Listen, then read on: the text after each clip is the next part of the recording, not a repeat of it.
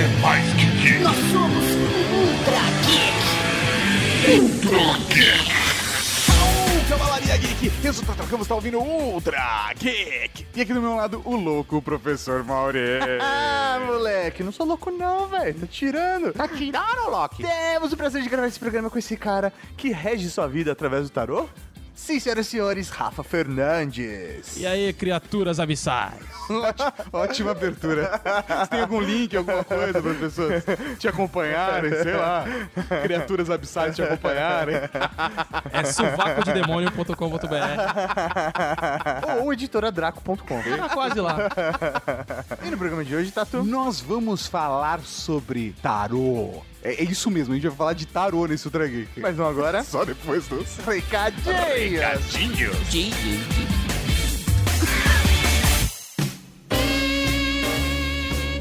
Recadinhos do coração. Coração não, caralho. Tá bom, recadinhos. Recadinhos, mal! Para mais uma sessão de recadinhos do coração. Numa semana tão especial, professor Mauri, tão especial que o Geek tá saindo na quarta-feira. Olha só, rapaz, quarta-feira, infelizmente não é por conta do Dia das Mulheres. Não, não, não, não. O Geek está saindo na quarta-feira porque eu fiquei dodói. Ah, É verdade. Esperamos eu voltar, agora estou de volta. E aí, agora sim, o Geek tem, tem condições, professor Mauri. É, não, Já eu- deu pra perceber que se eu morrer, o Geek não sai mais. É, na verdade, na verdade, eu ia usar os recados antigos e fazer uma montagem Ia e tal. Ser genial, cara. Mas... Você já fez isso uma vez? Já, já fiz, mas eu achei que se eu fizesse de novo, a galera ia falar, puta, realmente o Tato não faz tanta falta Nossa, assim. que mancada. Eu achei que você ia se sentir mal, entendeu? Aí eu falei, ah, melhor não, vou esperar. Mas é um Ultra Geek muito especial, porque é o falando sobre tarô na semana. Na semana, porque ainda não virou uma semana, que saiu Futurologia, nossa atração nova no YouTube. Justamente nós tivemos uma ideia insana de prever, de tentar descobrir qual será o futuro dos gadgets da cultura pop através das cartas do tarô. Exatamente. E o primeiro Futurologia é com o futuro do Nintendo Switch. Como será o futuro do Nintendo Switch? O que será que as cartas enxergam no futuro desse gadget Ah. da Nintendo? Cara, eu acho que. Eu acho que vai, hein? Você acha que vai? Eu acho que vai ser daquele jeito. Oh. Eu acho que vai ser daquele Mas você tem que assistir. Se inscreve lá no nosso canal. Não esquece de apertar a sinetinha para ser notificado. E Cavalaria Geek, se você quiser saber o futuro de algum gadget, de algum item da cultura pop, pode ser cinema, pode ser série, pode ser algum ator. Pode ser uma tecnologia. Você pode ir lá deixar um comentário no vídeo do Nintendo Switch solicitando, dando a sua ideia. Cavalaria Geek se inscreve no canal, compartilha com todo mundo essa atração nova, porque nós estamos investindo de verdade no YouTube, queremos fazer bombar lá também. Então acesse youtube.com barra redegeek. E, professor Mauri, vale citar, por conta da minha. Como é que eu posso dizer? Enfermidade? Enfermidade, muito obrigado. Não teremos leituras de mês essa semana. Justamente. Mas é compreensível, galera. Eu fiquei dopado de domingo até quarta-feira. ele tá meio tonto Eu tô ainda. meio tonto, ainda. tô gravando meio grog. É, não, é Então, foda. assim, galera, por favor,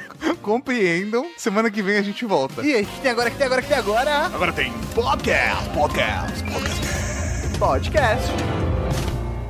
Ó, vou, vou ser sincero com você, tá? Eu, eu não sou muito religioso, sabe? Eu não, Não precisa ser religioso pra ler sua sorte. Tá, é que esse negócio de ler futuro, eu, com todo respeito, ver o seu trabalho, eu não, eu não, eu não acredito muito, entendeu? Relaxa. A gente só vai conversar um pouco. Eu vou tirar umas cartas aqui, a gente vai fazer uma troca de energia e pronto. Nada demais, tá? Vamos lá, então, vamos ver isso aí. Beleza! Estamos aqui hoje para falar sobre tarô. Mas tarô e universo geek, professor Mauri, o que tem a ver? Cara, eu não sei porque eu não manjo nada de tarô. Eu tô aqui pra aprender, eu tô aqui pra tirar dúvidas, eu tô aqui pra questionar. Lógico que você sabe, Mauri. Logo, o Maurício sabe tudo sobre tarô. Tarô é isso. Bem-vindo à Pílula Vermelha do Matrix. Tarô e universo geek tem tudo a ver porque nós lançamos a atração Futurologia no nosso canal, onde eu jogo tarô para falar de tecnologia, universo geek, cinema, games, livros, jogos, tudo. Precisa jo- jogar tarô pra saber que o próximo filme do Zack Snyder vai ser ruim? Tem coisa que não precisa. Mas, já que eu não manjo nada de tarô, o que é tarô? Você é o louco hoje. Porque se você não sabe É, nada, exatamente. é justamente o que a gente precisava. Pra es- o escada. É sério, eu preciso saber o que é tarô, gente. Vamos lá, me ajudem. V- vamos começar pelo princípio, tá? Tarô é um jogo de cartas certo? Um compilado com várias cartas que é utilizado para várias funções, dentre elas, acho que a mais conhecida é a utilização divinatória, ou seja, você enxergar o que está passando com a pessoa e o que vai acontecer. Uia. Olha São só. 78 cartas, né? Divididas em arcanos maiores e menores, é isso, né? Exatamente. O que significa isso? Tem os menores são semelhantes ao baralho que a gente joga De cartas, mesmo? Isso. Ah, tá. Então, sei lá, tem rainha, rei, tipo isso. Tem, assim, são é, 10 cartas de cada naipe, mas a família real tem uma carta a mais. Então você tem a rainha, o rei, o que se chama de valete é, seria o, sei lá, dá pra chamar de príncipe, e tem a- o, o menor que não tá, né? O, Não, não tem no baralho do truco, que é o pajem. que pode ser também a princesa. Ah, Entendeu? Tá, Tem nomenclaturas, mas basicamente é um pai, uma mãe e os dois filhos. Tá. Menino entendi. e menina. É isso. E tem mais 22 cartas aí que são as cartas de arcanos maiores, que essas são complexas, a gente explica mais essa A, a gente, a, gente, a gente aprofunda, aprofunda lá. E dessa só sobrou uma, que é o Coringa, que é o Ah, louco. Sim, que a gente nunca coloca no, no jogo, né? O Coringa sempre fica fora do baralho. Isso, mas tem alguns joguinhos que usam, tipo, quando você perde uma carta ou um pif-paf, as É, pessoas É, o. Mal Mal também usa. Isso. O jogar tarô, existem vários métodos e várias formas de se jogar tarô. E, inclusive, as pessoas que estão praticando ou que já jogam tarô podem inventar a sua própria metodologia. Até mesmo, por exemplo, a metodologia que é utilizada no Futurologia é uma referência que eu tirei e outra construção que eu fiz em cima disso, sabe? Não é necessariamente, sei lá, não tô abrindo com uma Ah, não cruz existe, celta. uma, não existe uma regra, um padrão do tipo, Não. ah, não, o jeito certo. Ah, baixa aqui o tutorial de como. E- existem, É existem que nem um métodos. baralho. Se você. É, é o jogo que manda.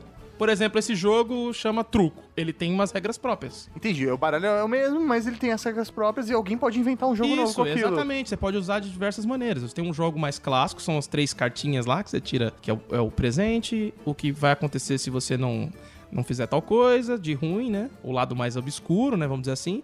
E o que vai acontecer de legal se você seguir o conselho. Esse é o básico do básico da tiazinha do viaduto do chá. Entendi. Tem também o passado, presente e futuro. E aí o que eu construí em cima disso foi o passado, presente, presente obscuro e futuro. É, então é, é semelhante. Então aí você tem. Esse é o jogo mais simples. Mas tem diversos tipos de jogo. Tem jogo com uma carta só. Jogo com 38 cartas, É. jogo com 7 cartas, a Cruz Celta, tem Isso. milhares eu, eu, de na tipos. verdade, pra ler, eu uso o mais simples possível. Porém, como eu trabalho também com magia do caos, entre outras, depois a gente fala disso. Tá. Inclusive, Eu- fica a recomendação aqui. Costumo recomendar Ultra Geek, mas nesse caso eu recomendo o Mundo Freak Confidencial 125 Magia do Caos, só pra você entender do que o Rafa tá e falando. quando você estiver ouvindo o podcast do Andrei, não olhe para trás. Mas aí, você falou uma parada. Ah, quando eu tiro, como assim? Eu- quando você tá jogando tarô, você não tá tirando? Qual que é a parada? Então, eu, na verdade, como eu trabalho com tarô já de uma maneira mais complexa, às vezes eu uso o tarô pra fazer uma cura ou pra potencializar algo que eu, fi- que eu quero fazer de legal pra mim. Então eu utilizo ele também Como um instrumento mágico. como instrumento mágico. Ah, entendi. Então, não necessariamente o tarô serve pra jogar pra outra pessoa, mas você pode Isso. utilizar ele como uma ferramenta pra te ajudar de alguma forma. Então é, ele é mais conhecido como um, um oráculo, que aí você usa pra trocar uma ideia, pra buscar algum tipo de resposta, uma conversa. Aí eu acho que vale a gente tocar no assunto do que é o tarô nesse, ne- nesse ponto de vista. Ele tem a ver com religiosidade, com esoterismo, com ocultismo, ciências ocultas. É, eu acho que isso vai da interpretação de cada um. Por exemplo, tem a interpretação do Jung que é muito mais do você trabalhar com o inconsciente coletivo. Ou você trabalhar com algo que já está dentro de você. Você, através dos símbolos, você está despertando uma sensação ou uma ideia dentro de si. E aí você está lendo, na verdade, as suas próprias ideias. Não tem, não tem envolvimento de nenhum ser místico fora. Ou, ou, dependendo da pessoa que está lendo, tem. Ele pode estar se comunicando com uma divindade, ou com um demônio, ou com o que ele quiser. O tarô é o que você quiser. E o, o Crowley, né, que a gente... É o Aleister Crowley, né, que é o mago, pensador e bom vivan, como disse o Tato no... e, né, um, um figuraço aí, também conhecido como a Besta 666, que ele assumiu essa, essa alcunha só pra irritar, né? É, imagina, né? Só pra causar mesmo. Foi só pra irritar. Dá pra entender, porque até, até o Ozzy fez música pra ele, né? Ele, ele acredita que o tarô é um dos sistemas mais perfeitos de, que une vários tipos de outros sistemas ou de lógicas mágicas. Então, dentro dele você vai encontrar a cabala, os signos, os planetas, símbolos de diversos tipos. Inclusive, tem uma teoria muito engraçada de que ele não foi feito intencionalmente pra ser tão profundo. Ele foi aquele golpe de sorte em que um negócio que nem o xadrez é construído é, dentro de regras limitadas, mas que o futuro, as pessoas foram Desenvolve. desenvolvendo e agregando conceitos dentro dele. Então, inicialmente, talvez ele fosse só um jogo de cartas, um super trunfo maluco. Entendi. Ah, vamos jogar Uno? É isso. É isso. e aí, de repente, o Uno virou um sistema mágico mais complexo. do- Divinatório. É, é, Oculto. Exato. Mas uma coisa que é importante falar é que o o tarô não é ligado a nenhuma religião e a nenhuma crença. Então, por exemplo, você que é um cara que segue uma, uma religião toda dogmática e, sei lá, às vezes tem receio de estar mexendo com algo que não deve por jogar tarô, você pode ter uma visão junguiana ou uma visão mais prática, pragmática do tarô e simplesmente falar, ah, eu estou utilizando esses símbolos como se eu estivesse vendo uma tela de Rorschach, saca? Que você pode ver o que você quiser ali, ah, e o Batman só vê morcego, mas você pode utilizar isso com uma tela de Rorschach e enten- interpretar aqueles símbolos através da, su- da sua visão e utilizar isso numa leitura também É, de ele, tarô. ele pode ser visto de uma maneira semiótica, que é o que você tá dizendo. Exatamente, Que eu tô você olha semiótica. como símbolo. Você vê, ah, que símbolo é esse? Aí, a partir desse símbolo, você tira impressões. e Até uma questão semiótica individual. Você está traduzindo os, os símbolos para você. Você não precisa ter uma visão dogmática, religiosa, não precisa de nada disso. Só que cada dia você tá diferente. Então, sei lá, se hoje você acordou de mau humor, sei lá, ou você tá triste, você vai enxergar aquela carta de uma outra maneira, é isso? Cara, É meio pode- chocante. Agora Na é- verdade, é- não. Você vai chegar a carta de diversas maneiras do jeito que. conforme você for capaz disso. Então, por exemplo, eu olhei pro louco e eu já pensei 100 maneiras de pensar no louco. Entendi. Entendeu? Tem tudo a ver com a fluência que você tem com o tarô. Que tarô é um mestre, né? Vamos dizer assim. Ele é um. Ele tem um monte de. Ele é um livro. Né? A gente chama ele de baralho, mas ele na verdade é um livro com as lâminas soltas, com as páginas soltas. E esse livro pode ser lido com, de uma maneira aleatória. É o primeiro, adivinha? Livro-jogo do planeta! É, tipo, é, tipo Ó. Paradoxo. Como é que é isso do paradoxo? Um paradoxo, um paradoxo temporal. É muito complexo. Você não vai querer saber disso agora. Como não? Vou querer saber. Agora você me deixou curioso aí. Eu vou querer muito saber. Vou até pagar pra saber isso aí. Isso aqui é o paradoxo. É que olhando essa carta, dá pra dizer que você vai chupar meu pau. Como assim? Do que, que você tá falando? Do seu futuro. O meu futuro é chupar seu pau. É, Ô, querido, acho que isso não vai acontecer. Eu não sou desse. vai acontecer, infelizmente, vai. Infelizmente. Infelizmente, não. Sou heterossexual, não, não gosto nem de homem, sou casado, tenho mulher, filho. Mas tá aqui, não é o tipo de coisa que eu gosto de ler pras pessoas que sentam aí, mas você vai, tá aqui. Vai chupar meu pau. Entendi o conceito do, do tarô, beleza, mas isso tem que ter um início. Como que começou? Sei lá, tem uma história, tem uma origem. O criador do tarô, existe isso? Tem, tem duas histórias. O Uma criador é muito do tarô somos nós. o jardineiro. Mas assim, tem duas grandes histórias do tarô. Tem a história mágica e mística e fantástica de que o tarô veio através de gerações e gerações. Ele era um segredo, né? Que todo mundo escondia e tal. Só seitas secretas tinham acesso. Exatamente, que veio desde o Egito Antigo. E eu acho que isso deve-se também muito por conta do ambiente onde o tarô foi principalmente exposto, mas a gente vai chegar lá na frente. Não, tem a ver com uma outra coisa, que surgiu durante o período é, da antiguidade, do Egito Antigo e também da Grécia. É o hermetismo. Porque o hermetismo acreditava que tudo no universo era formado por quatro elementos, e o tarô tem muito a ver com isso. Isso é verdade. Então Porque você. assim como o baralho que você joga buraco, ele tem quatro naipes. Entendi. E são os mesmos naipes dos naipes do tarô. Tem umas pequenas diferenças, mas essencialmente, né? é o- no, no baralho comum seria o. Pica, eu falo pica-fogo. É, não. Ouros. Ouros, paus, espadas e, E copas. copas. E no tarô é discos, que é o equivalente ao ouros. Ele é um balãozinho. E no tarô ele é, bo- ele é normalmente uma bolinha de disco. Disco tipo moeda, tá? É, mas é exatamente, o- Disco. de moeda de ouros. Isso, disco, espada, bastão, ou já famigerado copas, que é uma taça. Uhum, não, não tem a simbologia do coração. Entendi, Mas entendi. ele tem a ver com o coração. Exa- a simbologia dele é. tá. Entendeu? Entendi. Assim como o pica-fumo tem... Não, não tem nada a ver, não. Ou pause lá. Mas, de verdade, existem essas histórias de que o tarô surgiu no Egito Antigo e foi passado através de sociedades secretas, grupos secretos, ou até mesmo é, na Índia, né? Os antigos hindus que tinham, ou ciganos, e aí são várias origens dessa coisa assim, meio, ah, escondida, escusa, Oriental, obscuro, que tem todo um oriental. charme. É mesmo, sim, eu sempre relacionei com cigano. Mas a verdade, pelo menos o que a gente sabe até hoje, As primeiras, ah, vamos dizer assim, falando como historiador, né? Ó, aqui temos um historiador Ah. místico. Ê! Tô sambando igual a Blue Beleza, vocês não estão vendo. é que a gente, o pessoal acha que a gente escolhe convidado assim a esmo. Os documentos históricos, né? Os primeiros indícios do, da origem do tarô estão na Idade Média. Antes Entendi. disso, não haviam as cartas, pelo menos não tem provas de que haviam cartas ou quadros, porque muitas das cartas, você tinha casas que as pessoas tinham os quadros dos arcanos dentro de um quarto.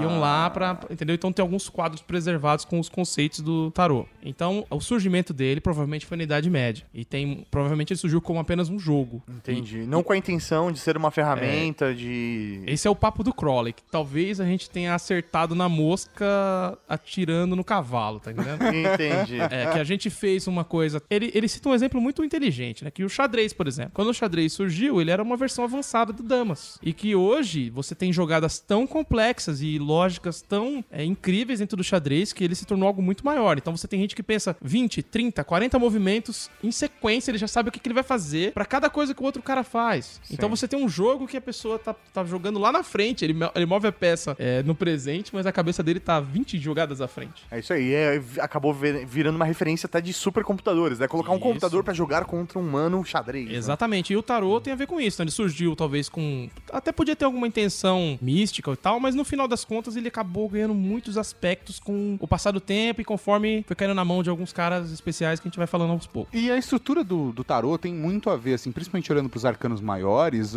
é, os arcanos menores também, mas com a estrutura medieval, né? A gente tava falando do rei, É, desses são os menores, da, é. da rainha, mas até a simbologia do hierofante que a gente fala às vezes, a tradução pra português é o papa. Isso é, tem, tem versões. Tem uma coisa engraçada, por exemplo, a, a sacerdotisa, ela também pode ser chamada de High Priestess, né? Que seria grande sacerdotisa. Mas já tem, tem versões, não só em português, que chama ela de papisa, que tem a lenda de uma mulher que foi papa. Ah, é verdade. Então ele essa... traz uma. A torre, por exemplo, que é um arcano é, que tem um- uma construção bem alta, tem um raio caindo nele e as pessoas estão pulando pra, pra fora dele. Tem muito a ver com a Torre de Babel. Em algumas versões do, do tarô, né? Porque o tarô tem várias versões, é tipo Smoke on the Water, tem um monte de versões.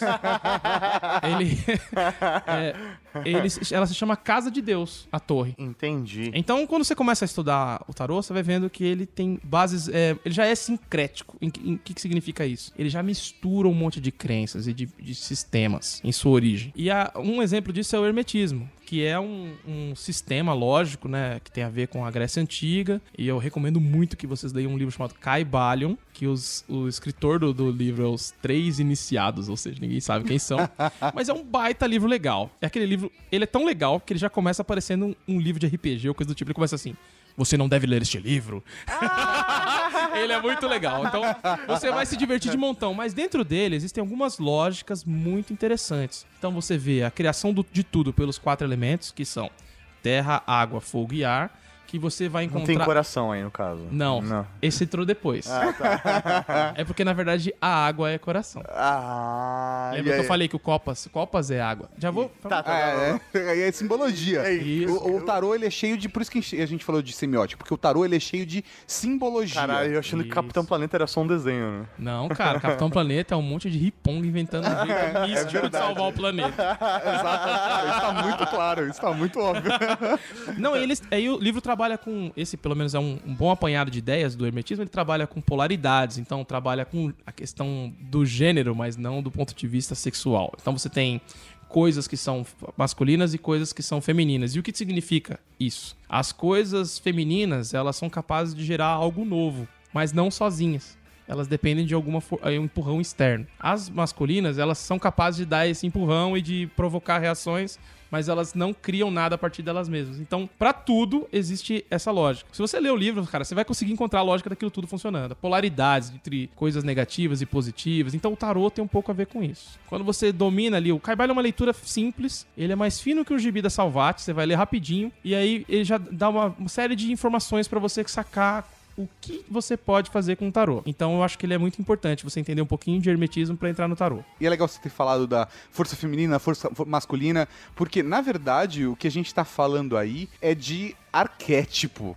É, as forças dos símbolos e as forças dos arquétipos. Que, obviamente, assim como a gente tem diversos é, filósofos que marcaram as suas épocas, a gente tem o pensamento freudiano para psicologia, o pensamento junguiano para psicologia. O Jung, É, o, e o, Ju- o seu Jung? Seu Jung. E o, o seu Jung, que é com J que se o nome escreve? dele era Jungenau. Acabam chamando ele de Juggernaut e ele Cara, não tá gostou. mal do Carl Jung, cara. Mas, Juggernaut. que Eu absurdo. não chamava assim quando era criança. Ah, o Juggernaut, que era inimigo dos X-Men. Mas o, o Jung, ele trabalha muito mais. E até é, se o pensamento junguiano tem a associação com o tarô por conta dessa lógica dos arquétipos. A construção dos arquétipos é muito forte na utilização do baralho do tarô. Isso, é uma leitura, vamos dizer assim, psicológica, da, da psicologia do tarô, né? Eu acho que ele abraçou o tarô desse ponto de vista de analisar o que é o ser humano, o que é o consciente e o inconsciente, que o tarô tem muito a ver com o inconsciente, que são as coisas que a gente não domina quando tá é, alerta ou com a razão. São coisas que você não domina, que acontecem, você tem sonhos, você tem ideias, você se apaixona, nada disso tem a ver com razão. Simplesmente acontece. Exatamente. E até tem um processo meio maluco, que é um conceito do Jung, que é do inconsciente coletivo. Que é aquela coisa, sabe, de você ter uma ideia sendo desenvolvida em dois lugares ao mesmo tempo. Sim, a Vanusa fez Estado do Lorissaba antes do Black Sabbath. Exatamente. Ou até mesmo formiguinhas e vida de insetos saindo ao mesmo tempo. Se bem que essa Mas galera, aí... isso tem a ver com outra coisa. Eu, eu estou muito nerd hoje. Ah. Isso tem a ver com o mundo de Platão. Ele tá resgatando o mundo de Platão, que é o seguinte conceito: as coisas já existem. A gente que acessou o mundo e trouxe. Pra ele, existe um universo onde todas as coisas que podem existir já estão lá. Você só tá juntando as, as só- pontas. E às vezes você pensa nelas e traz. Você consegue acessar esse mundo. Então, esse mundo das ideias tem muito a ver com o consciente coletivo. Porque se as coisas já estão lá, é, é possível que duas ou três pessoas alcancem A mesma coisa. ideia no mesmo tempo. talvez ela esteja acessível agora. Então, por exemplo, o DLC, o conceito de um computador orgânico, já tá lá. Só falta os cientistas encontrarem. Ou do motor de dobra, ou da antimatéria. é, tô, pra quem joga tarot, eu tô brincando com essas coisas de cultura pop pra a, lógico. amaciar a porrada. Porque se ficar falando só mystiquez, ocultez aqui, talvez Não, e- não é a função desse podcast. Não, justamente, é tirar um pouco do preconceito, né? E o medo que o Mauri tá sentindo. Opa, Não, mas é importante a gente ter. Eu não vou dormir Não, é hoje. ele tá importante com a um gente. terço aqui na mão de mão dada com o Tato. a gente, é importante a gente ter esse discurso, até porque, por exemplo, muita gente pode olhar o Futurologia, onde eu tô jogando tarô, sei lá, pro Nintendo Switch, e falar, olha só esse cara desrespeitando o tarô. Não, é, é tudo uma questão de ponto de vista, Ou o saca? contrário, olha que coisa ridícula. O cara tá colocando religião, macumba Exatamente. no, no- no videogame. Coisa de satanás. Pode ser do satanás. é, mas. É, não sei, porque vocês falaram do Mr. Crowley aí. Então, velho, normalmente as pessoas relacionam o cara ao, ao diabo, né? Eu acho que antes de a gente chegar no, no Mr. Crowley, a gente tem que falar do Levi. É, não é o Rafael Levi, meu amigo, um abraço. o, o Elifas Levi é um pensador místico. Diz que ele tinha a ver também com a, com a, com a Igreja Católica. Normalmente, esses caras que tinham acesso aos tomos e aos livros, eles tinham algum tipo de é, hierarquia dentro da, da Igreja Católica. E o Elifas Levi, ele tinha acesso a isso, era um estudioso de várias coisas, de alquimia, de hermetismo, de uma porrada de coisas. E ele. e Vale só cabala, pontuar uma etc. coisa, que no século XIX que a gente começou um movimento de separar na massa a ideia de ciência e religião. O conceito de ciência e religião antes, ele era muito mais intrínseco. Pode ver que tem a ver um cara que é o cara das ciências tá estudando isso. né? Dentro de, um- dentro de uma instituição religiosa. Isso. Então, assim, depois disso, que a gente tem o que nós ah, vemos hoje no nosso dia a dia, que é a questão das- da, ciência ser pensado como algo é, limpo de crenças. Porque quando você tem um processo de construção de, um, uma, de uma teoria científica, ela tem que ser baseada em fatos, em análises É e método, experimentos. Tem um método científico. Isso. Tem que E comprovar as coisas. a tá- experiência religiosa de crenças é, uma outra, é um outro lado. No- até século XIX, a gente tinha uma coisa muito unida, né? Uma coisa muito intrínseca. Então, a gente tem essa, essa percepção, às vezes, científica através da religiosidade ou uma, uma percepção religiosa de um processo científico. Então, ó, você é o, o mais nerd possível, off-topic incrível que eu vou fazer agora. Por que, que a bancada religiosa é um problema na, na política? Porque o ambiente político é laico, significa que ele é baseado em um sistema não religioso e totalmente, vamos dizer assim, racional. É coisa lá do iluminismo. Então, significa que se você coloca qualquer religião dentro do Estado, você tá rompendo essa separação, ou seja, um retrocesso da Idade Média. E a gente já viveu isso e não foi divertido. A gente ficou lá no feudalismo. A gente pode fazer um outro podcast sobre É, como o mundo foi horrível em outras épocas e continua sendo.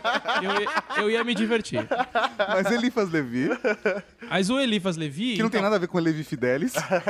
Talvez, né? Tem a ver porque ele mudou o nome dele pra um nome é, é, hebraico, espero não estar falando besteira, por conta do trabalho dele com a Cabala. E ele começou. O, o livro mais importante dele chama Dogma e Ritual de Alta Magia. Que você compra esse livro, você vai falar. é, e, e normalmente esse livro na capa tem um bafomé. Você vai falar, ok. né? Eu vim aqui pra conhecer o capiroto. É um, é um livro que o Levi Fidelis jamais compraria. Isso. Não, não bota a mão no fogo por ele.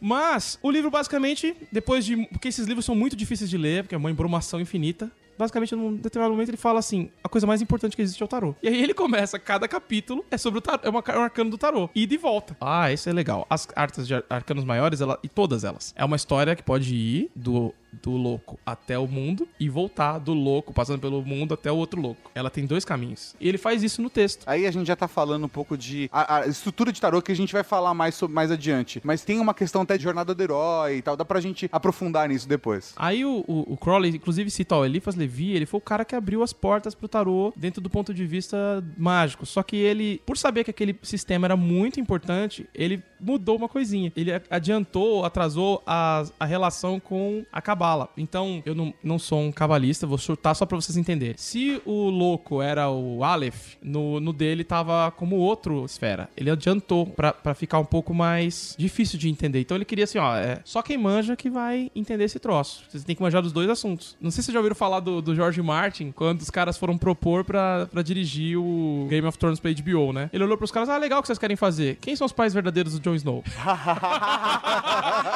Aí os caras... Fulano e Beltrano, né? Não sei se vocês assistiram. Fulano Beltrano, ele, então eu vou fazer com vocês, porque vocês entendem do que eu tô falando. muito bom. Basicamente foi isso, versão magos do- da Idade Média ou do, do Renascentismo. E aí, a partir dele, a, a galera que, que trabalhava com magia começou a trabalhar com tarô. E, e é por isso que o Aleister Crowley ele tem uma importância muito grande, porque ele foi, bem ou mal, ele pegou essa, esse processo do Levi, e aí, como ele tava num, num discurso de. Ele é o Julian Assange da magia. Ele Entendi. pega tudo que era E, secreto e abre pra todo mundo. e abre pra todo mundo. Entendi, entendeu? não é tipo, ah, não, não é de sociedade dizer, secreta, caralho. Abre pra todo mundo mais ou menos, né? Ele, ele, na verdade, publica as coisas e ele é basicamente ignorado por boa parte da humanidade. Porra, assim, eu quero deixar claro que o Andrei tá me devendo outra, mas ouvi o Mundo Freak Confidencial 93, Aleister Crowley, a grande besta, que tem uma biografia do Aleister Crowley que é bem bacana. Ele Mas foi agente secreto, velho, durante a, é a uma- guerra, velho. Dizem que, não é certeza, não é certeza. Mas Caraca. É, é- é muito foda isso, porque o Aleister Crowley, ele pegou esses elementos ocultistas, religiosos, místicos, etc. E pegou o que era discutido em pequenos grupos fechados e jogou pra geral, entendeu? E dentre isso, essa, isso ajudou na popularização do tarô. Sim, é, ele começou lá na Golden Dawn, que era a seita que ele fez parte, que era que reuniu muitas cabeças pensantes da época, né? E isso eu tô falando é século XIX. Ele, depois que sai de lá, ele briga com todo mundo, que ele, ele era um cara muito anárquico, né? E muito... Era o primeiro rebelde desse ponto de vista, né? Dessa virada do século. E ele monta a OTO, Ordo Otto. Templis, não sei É. o quê. É.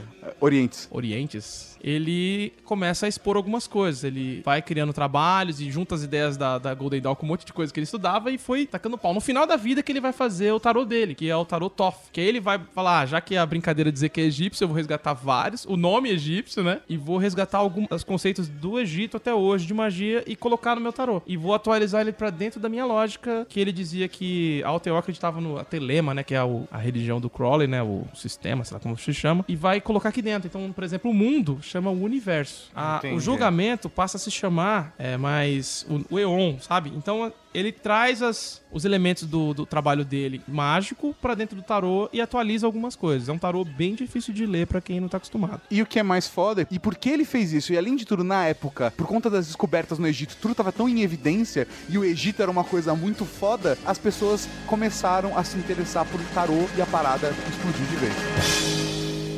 Desculpa, é que assim, vê o meu lado. Eu vim aqui pra você ler meu futuro. Aí eu cheguei aqui, você tirou uma carta e disse que eu tenho que chupar seu pau e que eu tenho que pagar por isso. É esquisito. Mas por que, que você não pagaria pelo meu trabalho? Desculpa. Não, porque é quase eu que tô fazendo o serviço, no, no caso que eu não vou fazer, mas que você tá dizendo. E eu tenho que pagar por isso? Não, não, não, não, não. Desculpa, amigo, você entendeu tudo errado. É, eu vou cobrar pra ler o seu futuro. Eu jamais te cobraria por outra coisa que não seja exclusivamente o que eu tô vendo aqui nas cartas. É na carta, uma carta só. Não importa, tanto faz. Você tá entendendo que não tem necessidade disso acontecer? Se você não quer que isso aconteça, eu não quero que isso aconteça. De- deixa eu ir embora daqui e aí a gente já resolveu. Mas é claro que eu não quero que isso aconteça. Só que eu não sou nenhum charlatão, entendeu? Ninguém tá falando charlatão aqui. Ninguém é charlatão. Somos dois homens héteros, sexuais, certo? Que, que não querem chupar o pau um do outro. Correto? Então, eu vou indo. É, mas e meu pagamento? O seu pagamento tá aqui, eu vou te pagar integralmente tudo. Eu sei que vai. Então, eu vou te pagar e a gente vai embora, né? Não, depois que você chupar meu pau e me pagar, né? Porque foi o que eu previ no seu Não futuro. precisa cuidado com essa faca, por favor. Ah, isso aqui? Isso. Não, isso aqui é só decorativo. Eu nunca ia te furar com isso, enfiar isso aqui na sua garganta e torcer, espirrar sangue aqui, você ficar estribuchando todo cagado e morrer no chão. Porque se isso acontecesse, o futuro que eu vi, no qual você me chupa e depois me paga, nunca aconteceria. E se esse futuro não acontecer, eu não estaria aqui agora com a faca na mão pra provar pra você que esse futuro vai acontecer de fato. Entendeu? É um paradoxo. Foi disso que eu te falei. É, Eu acho que eu entendi errado esse negócio do paradoxo. É complexo, né? Eu fiz confusão, eu acho. Mas é, eu sei como é que é. Deixa eu ver esse pau então. Durante o programa vocês estão falando de diversas cartas, diversos símbolos. Até o Rafa deu um exemplo aí, falou assim: ah, por exemplo, num, num tipo de tarô você tem lá a torre, no outro você tem a casa de Deus tal, né? E a simbologia é diferente. Mas nessa estrutura, o significado da carta é o mesmo? Como que é isso? Como funciona? Porque se cada um pode fazer seu tarô, como que é isso? É, tem que se preservar os elementos principais. Sim, o significado é o Pra, pra- mesmo. pra Ou continuar ele- sendo chamado de tarô, né? Isso. É que na verdade o começo do tarô era meio caótico, mas na verdade quem trabalha com tarô, às vezes é, você olha a carta com o nome lá, tá? Casa de Deus, mas eu busco a referência da torre. Eu, eu, eu já conheço aquele, aquele tipo de, de energia e de coisa que está sendo nomeada naquela carta. Então, o que eu costumo fazer pra jogar tarô é, tô jogando com um baralho, sei lá, Rider White. Na minha cabeça tem o Crowley, tem o Marcélia. Você vai mixar tudo. E tem uma questão É. de símbolos também, né? Os símbolos eles são estampados na carta. A arte tem os símbolos, então depende se você vai ler o tarô com uma visão energética do que você sente pela carta ou simplesmente bater o olho E e, o interpretar os símbolos que estão na carta. Então, o símbolo ele pode ter um significado cristão, ele pode ter um significado místico, um significado que mais significado eu posso colocar aqui? Qualquer ele- coisa, qualquer é, coisa. Eu tenho, ter eu tenho tarô de zumbi, eu tenho tarô de dona de casa. Só que assim, minha sugestão, se você quer aprender a ler o tarô, evite tarôs muito diferentes. Vá num tarô clássico, você aprende ali o básico, depois você aprende a lidar com essas variações. Porque também você aprende a corrigir as coisas que o tarô, é, que você tá lendo às vezes tá errado, você olha, ah, você não vai interpretar coisas erradas porque ele foi feito por um artista que decidiu pôr um pônei no, no- no louco, entendeu? Tem uma lógica. A não ser que seja o baralho do My Little Pony. que aí o louco pode ser um pônei. Sim, é, mas aí todos serão.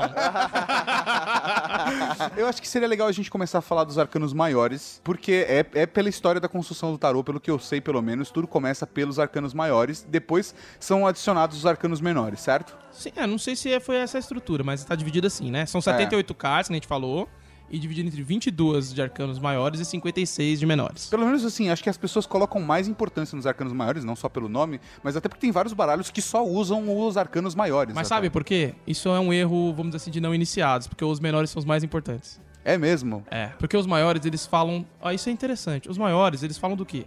Do caminho da felicidade no geral.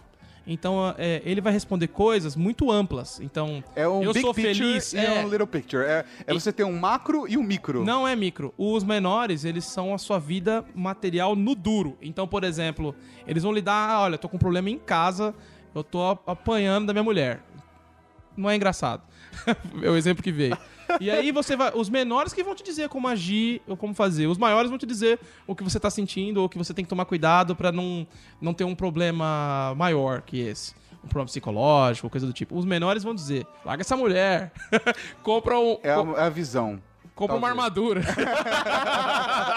É, tal- Talvez, acho que a melhor forma de interpretar isso que você está dizendo seja: os arcanos menores, ele, ele tem uma visão mundana Material. da, e material da Isso, parada. é pé no E chão. os arcanos maiores, eles lidam com um ponto maior, místico, holístico, divino. É, é, o, é o ou caminho da sua vida como um assim, todo. é. Isso, ele é o, é, o, é o- Tanto que quando você nasce, você tira uma carta, você soma, faz uma soma.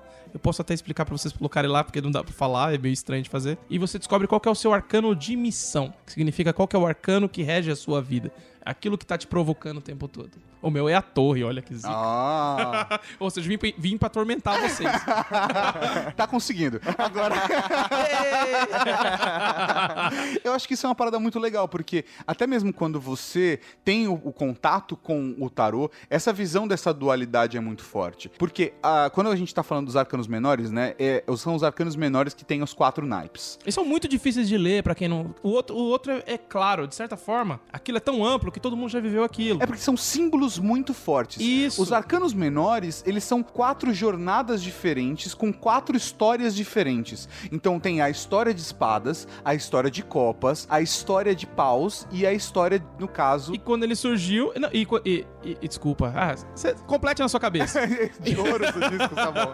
e, e- e ele surgiu sem ter uma magética nisso. Era só um símbolo. Tinham lá quatro espadas, cinco discos, bolinhas. Não existe, por exemplo, surgiu depois, a gente vai falar disso. A- as imagens nos arcanos menores. Antes, eles eram apenas os símbolos igual o baralho normal. Entendi. Então, quando o cara olhava aquilo, o que, que é isso? Não diz nada. Aí você tem que manjar, como é que chama? Gematria, que é a numerologia hebraica. Você tem que manjar um pouquinho de numerologia e você tem que fazer associações. Pô, o número 4, que arcano maior é o 4? Aí É, fizeram uma programação, imperador. uma programação orientada a objeto depois, é isso? E eu já vi um. Eu, já- eu aprendi com outro cara um sistema que ele baseado em conceitos herméticos. Então, por exemplo, era o segredo dos números. O um é o indivíduo. O segundo é, são duas pessoas que geram o terceiro, que é o três. Então, o três é o filho. O quatro são quatro pilares de alguma coisa, sacou? Mas ainda não tem teto.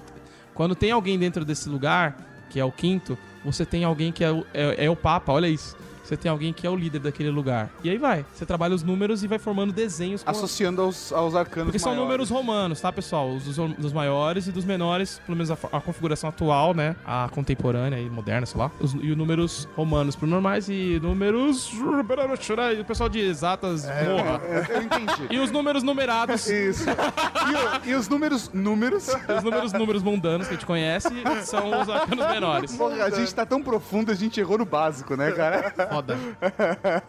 Uma coisa importante sobre os arcanos menores. Você tem quatro naipes, certo? Cada naipe representa um elemento dos quatro elementos. Então você tem o copas é água, a espada é ar, o bastão ele é fogo, o discos é terra. O que isso significa? Como do começo. Então você tem lá copas, é água, certo? É uma taça. Ela representa o lado emocional da gente. Então, quando sai uma carta dos menores e essa carta ela é de copas, ela tem alguma relação com alguma coisa emocional, depende do, do arcano, certo? Já o arcano da, da espada, quando sai um arcano de espada, ele tem a ver com comunicação e com a inteligência, vamos dizer assim, de estudar e tudo mais. Então, por exemplo, você tá tendo problema de se comunicar com alguém, ou você não tá se dedicando a um tipo de estudo, você precisa repensar isso, tem tudo a ver com a mente. Então, eu tô falando de coração e mente. Legal. A espada é o espadas, ok? Outro arcano, que é o arcano dos bastões, que é do fogo. Significa o quê? Ele tem a ver com sua força de vontade, para algumas pessoas religiosas a fé, as suas ideias novas. Ele tem muito a ver com essa coisa da inspiração, de lidar com coisas que não lógicas, de transformar coisas. Isso tem a ver com o fogo. E, e para encerrar, o discos tem a ver com terra, então tem a ver com o mundo material, tanto com questões de grana quanto com saúde física. Ele tem a ver com essa coisa bem materialista mesmo. Então, dentro dos arcanos materialistas, ele é o mais materialista materialista de todos. E aí você tem os cruzamentos, e aí cada carta. o bicho tem- é.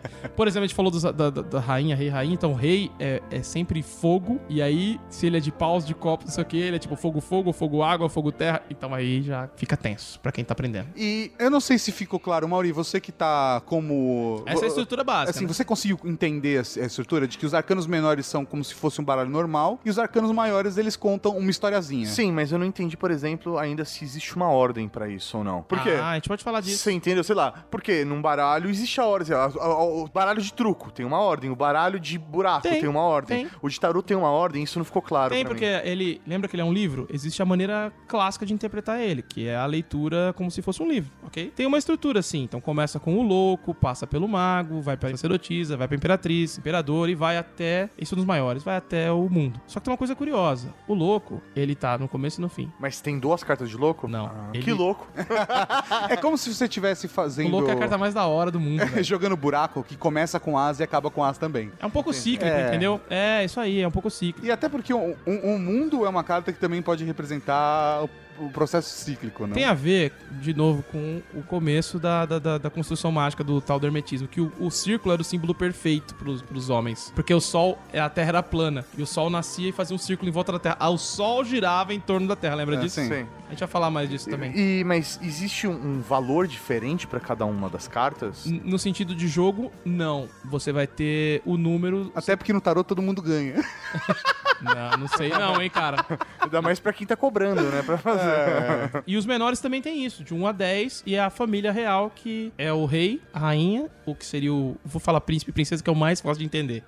Mas pode estar como pajem e, e cavaleiro. Cavaleiro. Mas tem um, o do Crowley, por exemplo, o rei é cavaleiro. É uma. uma- depende da leitura. É, então você tem essa família real, que são os pais e o casal de filhos, que também tem essa ordem. Essa ordem eu acho que é uma forma mais de, de compreender as coisas. Porque quando você tá lendo, você mistura tudo, e aí você faz associações diferentes. E aí o bicho pega. Porque aí você, na verdade, tá associando os símbolos, entendeu? Você coloca a torre depois do 4 de copas, e é- aí você começa a fazer a, a união dos símbolos dos arcanos maiores e dos menores. Mas aí a gente já entra As num processo são muito infinitas, difícil. É. Então- Acho que o que seria legal a gente falar, na verdade, seria um pouco dos usos do tarô. Como que a gente pode usar o tarô, como as pessoas costumam usar o tarô, porque falar sobre estrutura talvez fique uma coisa muito chata pra quem não tem um baralho pra poder ver ou entender a estrutura. Eu acho que aí deu pra entender o que são arcanos menores, que eles têm os quatro naipes, e que tem os arcanos maiores, que também contam uma historinha que é a- a- o macro. Mas essa é aquela hora que você pausa o vídeo e vai olhar os links. E eu coloquei um negócio incrível aí, que é uma biblioteca com milhares de tarôs. Aí você abre e você olha as cartas. Tá aqui no post. Ou também a galera pode ir colocando aí quem manja no iCast ou no aplicativo da Rede Geek, que tem as imagenzinhas.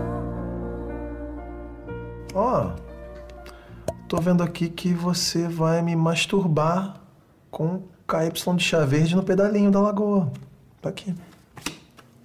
Olha, tô vendo aqui que a gente vai passar o Réveillon junto em Santa Catarina. Olha quem vai ser minha nova dupla no Frescobol. Você. Quem vai fazer curso de fotografia na Parque Lage comigo? Ah, aqui tá dizendo que a gente vai jogar vôlei na casa do Wolf, de sunga branca e iPad.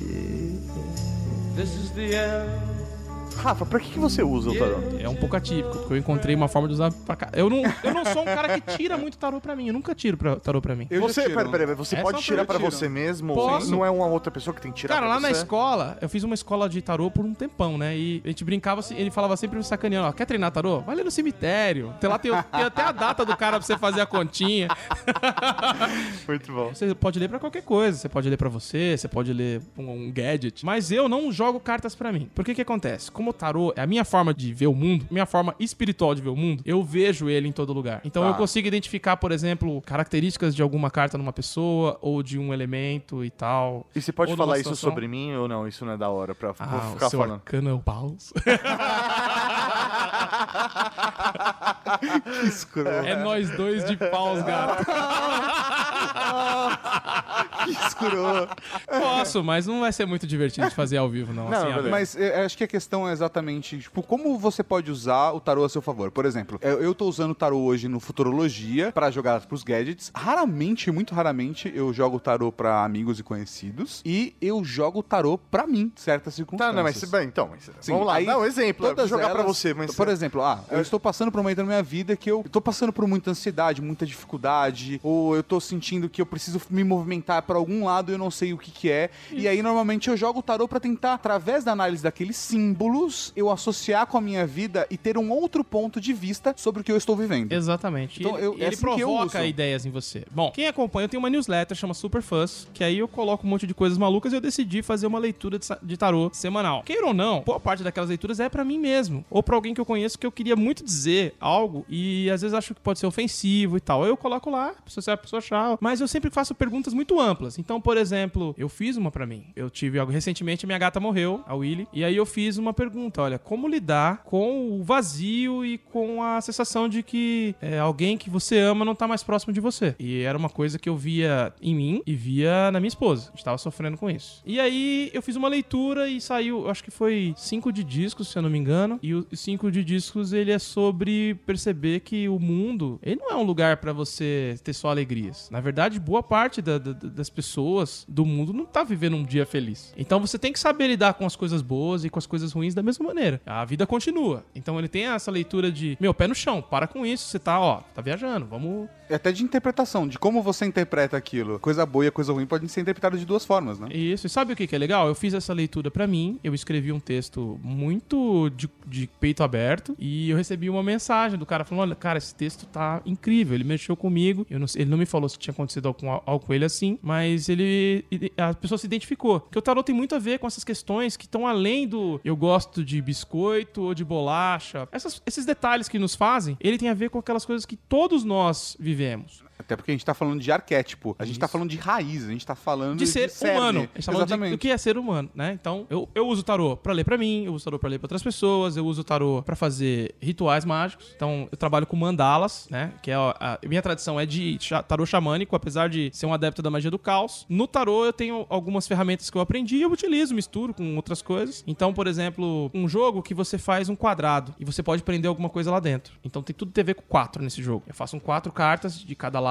Eu, eu man- desenho com o tarô, entendeu? Eu uso quatro cartas de cada lado, coloco uma carta no centro, o quadrado é feito com, com menores, o centro é com maior. Tá explicando o ritual. Isso, não tem nada demais. E aí, por exemplo, cara, eu estou com medo de tal situação. Eu vou prender meu medo lá dentro. E aí eu trabalho isso. O que, que é isso? É uma espécie de autoprogramação neurolinguística, chama do que você quiser. Mas o importante é que funcione. Então, por exemplo, olha, eu tô com medo de ser demitido. Eu prendo. Só que a coisa presa pode sair alguma hora, sacou? Você não elimina. Entendi. Obviamente, não quero desrespeitar tal. Eu tô querendo entender toda parada e. Mas você tirar pra você mesmo, você não tá só querendo amaciar seu próprio ego? Sabe, tipo, eu vou responder aquilo que eu queria ouvir. É uma ótima pergunta. Na verdade, assim, não tem como você desrespeitar o pessoas tarô, e cara. pessoas, porque cara. ele é aleatório, ele é maluco. Ó, você... É uma ferramenta, é como você desrespeitar o martelo. Cara, quem tá lendo, ele pode querer ele dizer pra si mesmo, ó, não, vai ficar tudo bem, mas ele sabe quando deu ruim. Você, Entendi. Porque o símbolo tá lá, você entendeu? Quando você bate o olho e você vê o símbolo, É que é uma questão de prática. O tarô, que nem eu falei, ele exige muito de proximidade a ele. Então, cê- por isso que eu, eu não gosto de ler pra mim pelo seguinte: eu acho que às vezes a gente tem que deixar a vida rolar. Tá. E tem gente que fica lendo pra si mesmo. Olha, eu vou no banheiro ou não vou? Aí tira.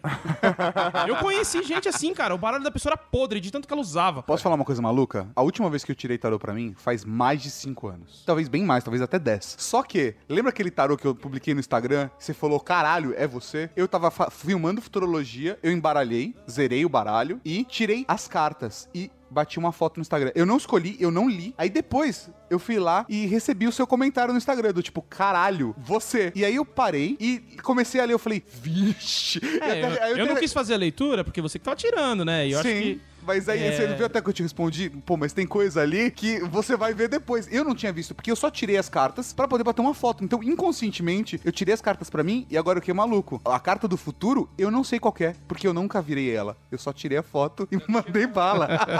mas eh, tem um, tem um uso muito foda que o Rafa faz, que ele me contou. Não sei nem se você quer comentar aqui no podcast, Pode mas eu achei foda. pode comentar. Que você usa o tarô como uma ferramenta pra escrever. Porque Ah, você consegue sim. tirar um plot twist maluco que você, como criativo, talvez não tivesse sacado. Foda. Mas aí o tarô, como uma ferramenta randômica, simbólica, pode te dar esse plot twist. E às vezes eu uso pra criar personagem. Ele, eu uso ele, na verdade, ele é pra mim a ferramenta máxima pra quem quer escrever. Porque ele me cria personagem, se eu quiser. Se eu precisar, ó, tô sentindo falta de alguém assado. Aí eu olho os arcanos, ah, vai ser esse arcano. Seu Gilmar. Não é, não é, não é só uma questão de tirar o aleatório. Eu uso também ah, o conhecimento das cartas. Sim. Por exemplo, as pessoas usam Jornada do Herói e os arquétipos. Eu uso tarô. Então, por exemplo, ah, tá, olha, tá faltando alguém do arcano tal aqui. Sacou? Entendi, porque ajuda a movimentar toda Isso, aquela que ele vai provocar tudo, ou ele vai amaciar tal coisa. Mas eu também acho que dá pra usar pra entender a jornada do herói. Por exemplo, eu tive uma ideia muito legal. Você tem a jornada do herói, aí você quer fazer uma história meio Tarantino, você embaralha e usa. É isso aí. Muito bom. Legal, né? Que você, é, ela tem a ver com as sequências. Então, se você misturar, olha, então a primeira parte vai ser o, o diabo, que numa história, o diabo significa o primeiro grande enfrentamento com um vilão ou com a situação. Então, por exemplo, Harry Potter encontrou Voldemort no meio da história. E ele vai perder, porque a próxima carta é a torre. Logo. Então, assim, jogar tarot também tem a ver com saber o que vem antes e depois. Então, eu tirei o louco pra você, significa antes dessa, dessa situação, você. É o mundo. Você é o mundo. Entendi. E aqui você se perdeu. Então, como é que você vai começar agora? Pra você seguir em frente nessa história, o que, que você tem que fazer? Entendeu? Entendi. Mesmo pra leitura, você tem que come... esse lance da lógica tem a ver com o truco. Entendi. Ou com, ou com poker. Você com... sa- você sabe qual que é a manilha dependendo de qual carta É que você perguntou se tinha uma questão de valor, mas tem uma questão de sequência. Entendi, entendi. Não é que é mais importante, não. Mas a sequência faz diferença pra que você faça uma interpretação de acordo com aquilo que você tá perguntando. Perfeito. Traduzindo, é o que, o, que o- a lógica do Jung, cara. É um instrumento simbólico sistemático. Antes da gente falar dos principais baralhos, o Rafa falou que ele fez um curso. Qualquer pessoa pode fazer esse curso? Como que é isso? Não sei, porque na verdade. Existe curso, sei lá. Esse curso não existe mais. É.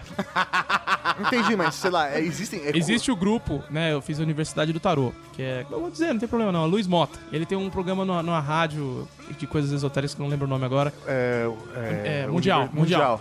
Ele foi o cara certo pra mim, porque ele, ele é super direto ao ponto, não passa pano, e ele trabalha essa coisa assim de, olha, aceito qualquer tipo de ideia, porque eu não sou religioso. Ah, que divertido. Tô falando tudo isso aqui e eu sou um maldito. Eu, não, eu gosto de dizer que eu sou um é- ateu não praticante. É isso que eu sou.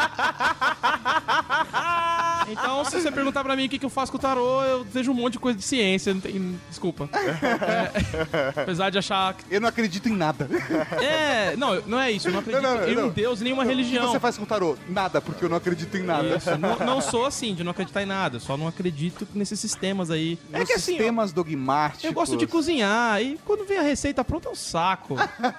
Meu, é- a mesma coisa, cara. Eu, eu- Eu acho que isso é uma história legal. Como cada um conheceu o, o tarô é uma parada bacana. Por, por exemplo, eu. Eu já tinha um processo completamente diferente com o tarô. Eu sonhei que eu estava jogando tarô. eu sonhei você falou que eu... cheio animal. E aí, eu cheguei pra minha sogra na época, porque eu sabia que ela jogava, e falei: Você não acredita, eu sonhei que estava jogando tarô assim, assim, assim, assado. Aí, sei lá, deu tipo uma semana, encontrei ela, fui buscar a filha dela pra gente sair no final de semana Foi seguinte. buscar a filha dela pra comer ela No e... final de semana E seguinte. acabou saindo com a sogra.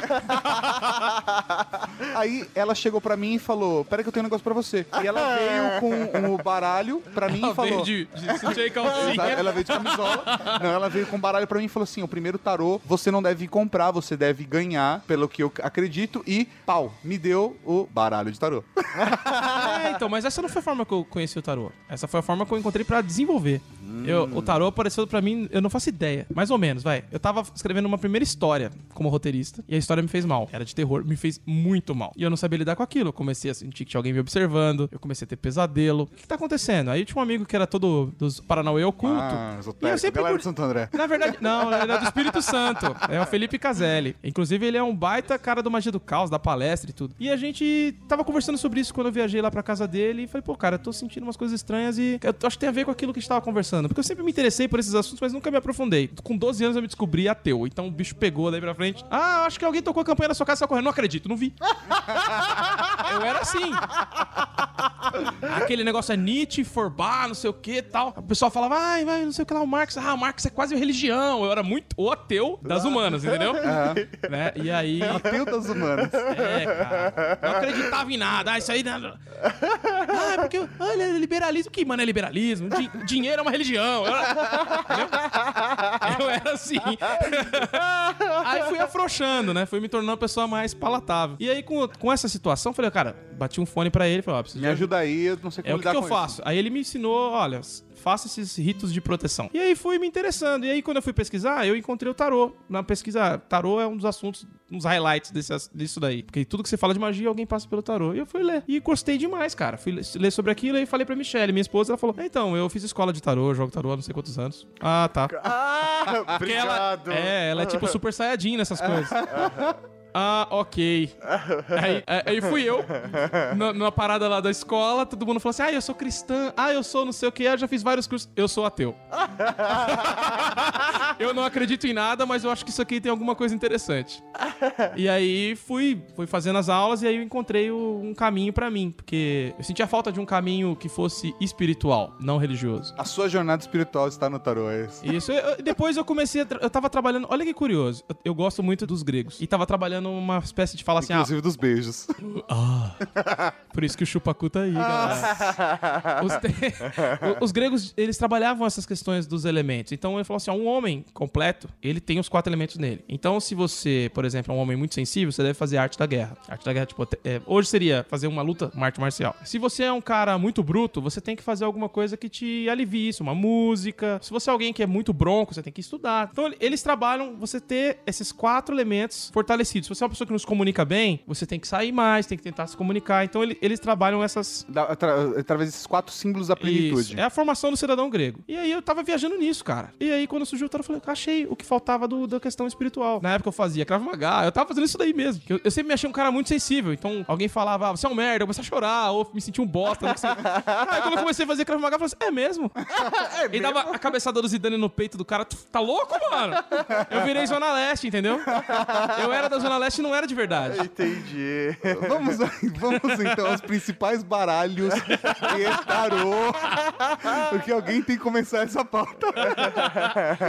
Bom, Bom, eu acho que vale começar com o Marcelo. Essa é a pauta quase shop tour, né? O que eu vou comprar? Não, não, não, não. Eu acho que são os mais, os mais conhecidos, os mais. É pra você não cair na roubada de comprar um tarô e descobrir, por exemplo, que é um baralho cigano.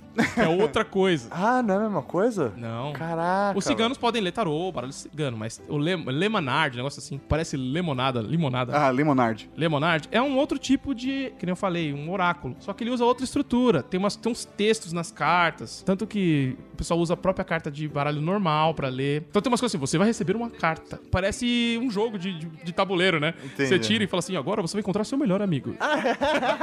Volte cinco casas. Não tô desmerecendo, só tô explicando como funciona do ponto de vista mais leigo possível. Mas também é, é interessante e tudo, mas é outra coisa.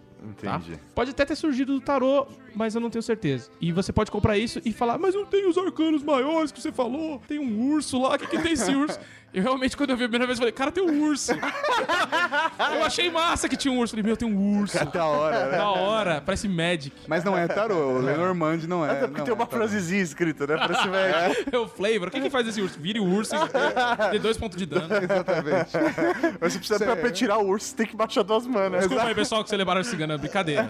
A gente tá rindo do tarô também. É assim mesmo. Ao, ao tarô. Eu acho que vale a gente citar o tarô de Marseille, pra começar. Que é o mais essencial. Que eu tava falando pra eles que o. Acabou de sair um livro pela editora Chave, chamou Caminho do Tarô. Que ele foi escrito pelo Alejandro Jodorowsky e Mariane Costa. Esse livro, ele redefine o baralho de Marsella. Porque o baralho de Marsella é o mais tradicional, é o que você vai ver um filme de terror que tem uma carta, eles vão usar porque ele é muito Idade Média. Sim. Ele é todo meio o desenho bem esquisitão e tal. Ele foi o tarô que veio através dos séculos. Isso, ele é o que pegou mesmo, assim, ele é a essência do tarô, visualmente tá aqui. E aí, ele fez o seguinte, ele conheceu a família do- dos criadores desse tarô e foi pesquisar e começou, ficou um tempão, ele é um tarólogo muito bom, ele lê pra vários, é, é ridículo, ele lê pra várias celebridades.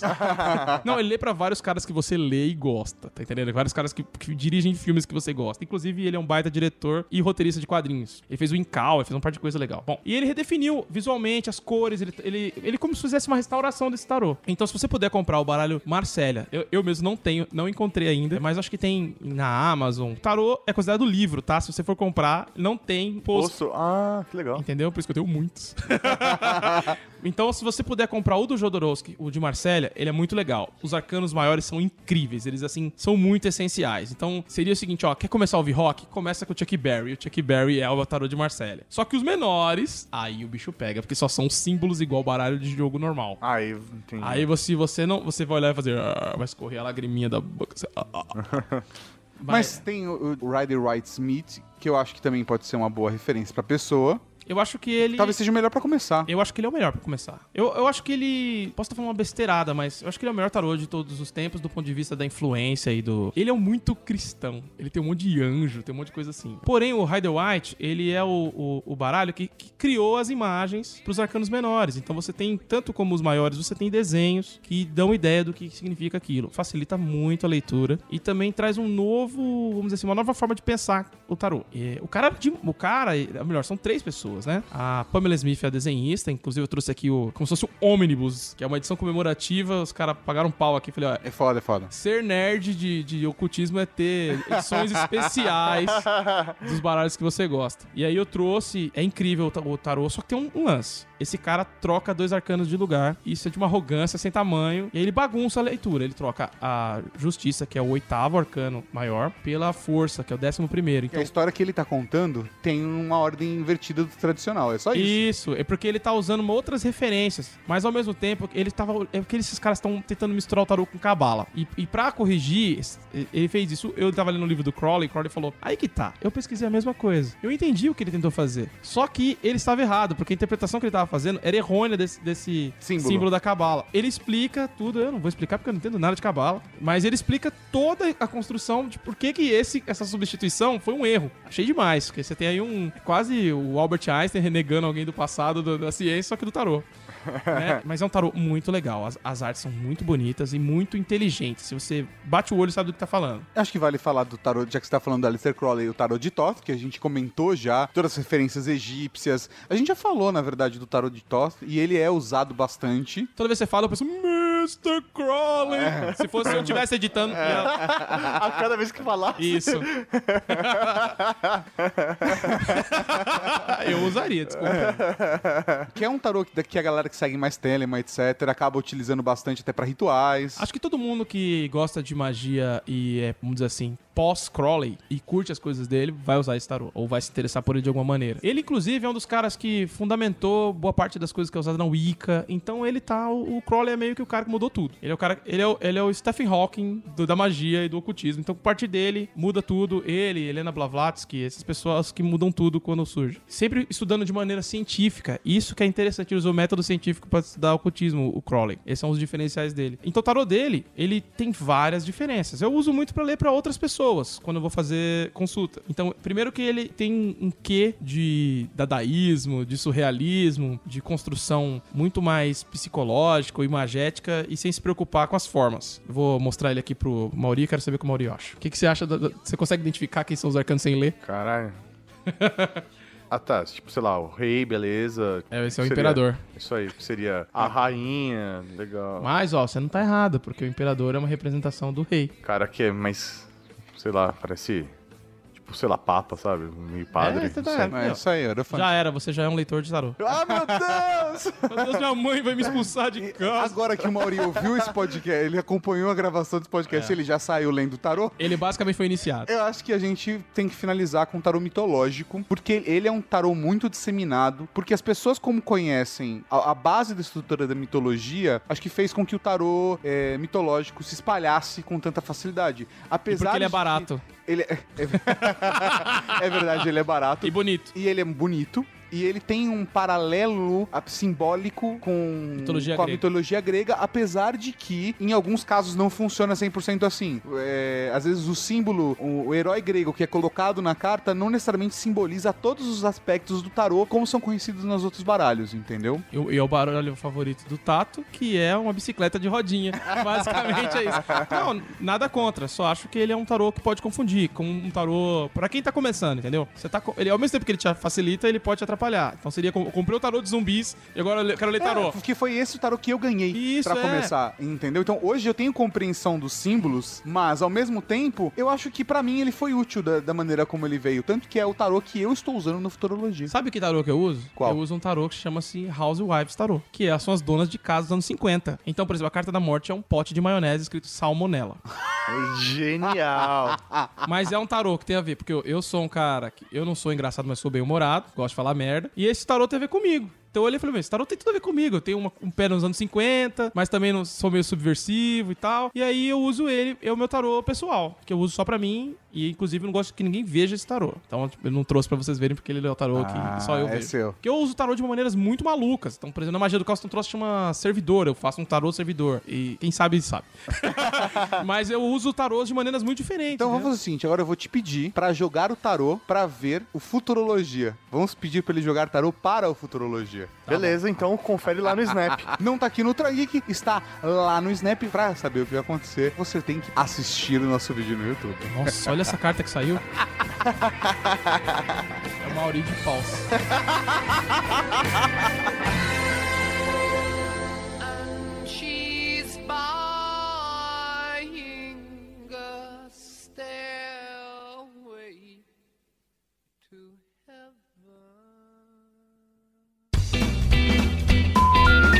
aí que eu pus na pauta, rapaz. Que é moleque zica, velho. Só qual- Só que esses naipes são uma porta abrindo, dando voadora, com um cara vestido de astronauta.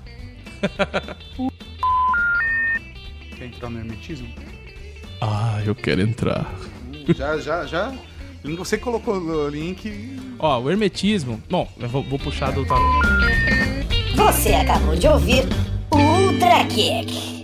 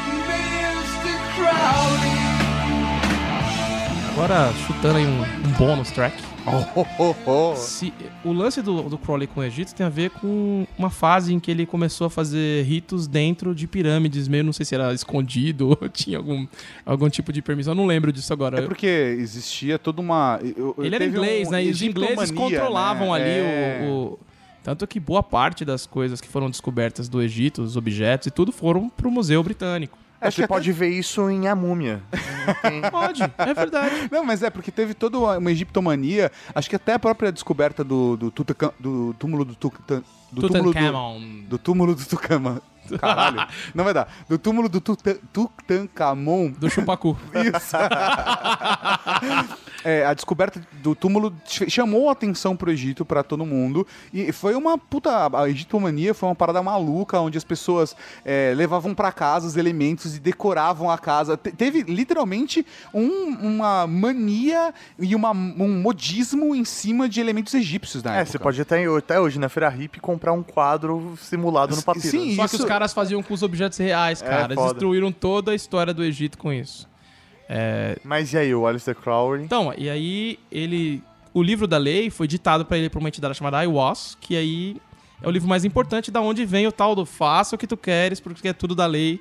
E o Raul Seixas era um cara da Telema naquele período. Ele, o- as letras dessa- das músicas do Raul, dos quatro primeiros discos, eram ele e do nosso amigo Paulo Coelho. Sim. Pra não dizer que o Paulo Coelho não fez nada que preste, ele fez os discos mais importantes do Raul. Muito com o Raul, não é legal? Muito bom. Mas e aí, você não vai contar a principal parte aí do, do Crowley lá, como que ele recebia Ah, as mas paradas. isso aí, ó. Ah, isso daí é outro rolê, Isso é um segredo que a gente guarda. Isso daí. Quando agora- alguém entrar na OTO e chegar no nível certo, vai saber o que eu tô falando. ah, lembrando que eu sou né, um, um lobo solitário, não entro em seitas. Um grande abraço pra quem entrou na OTO.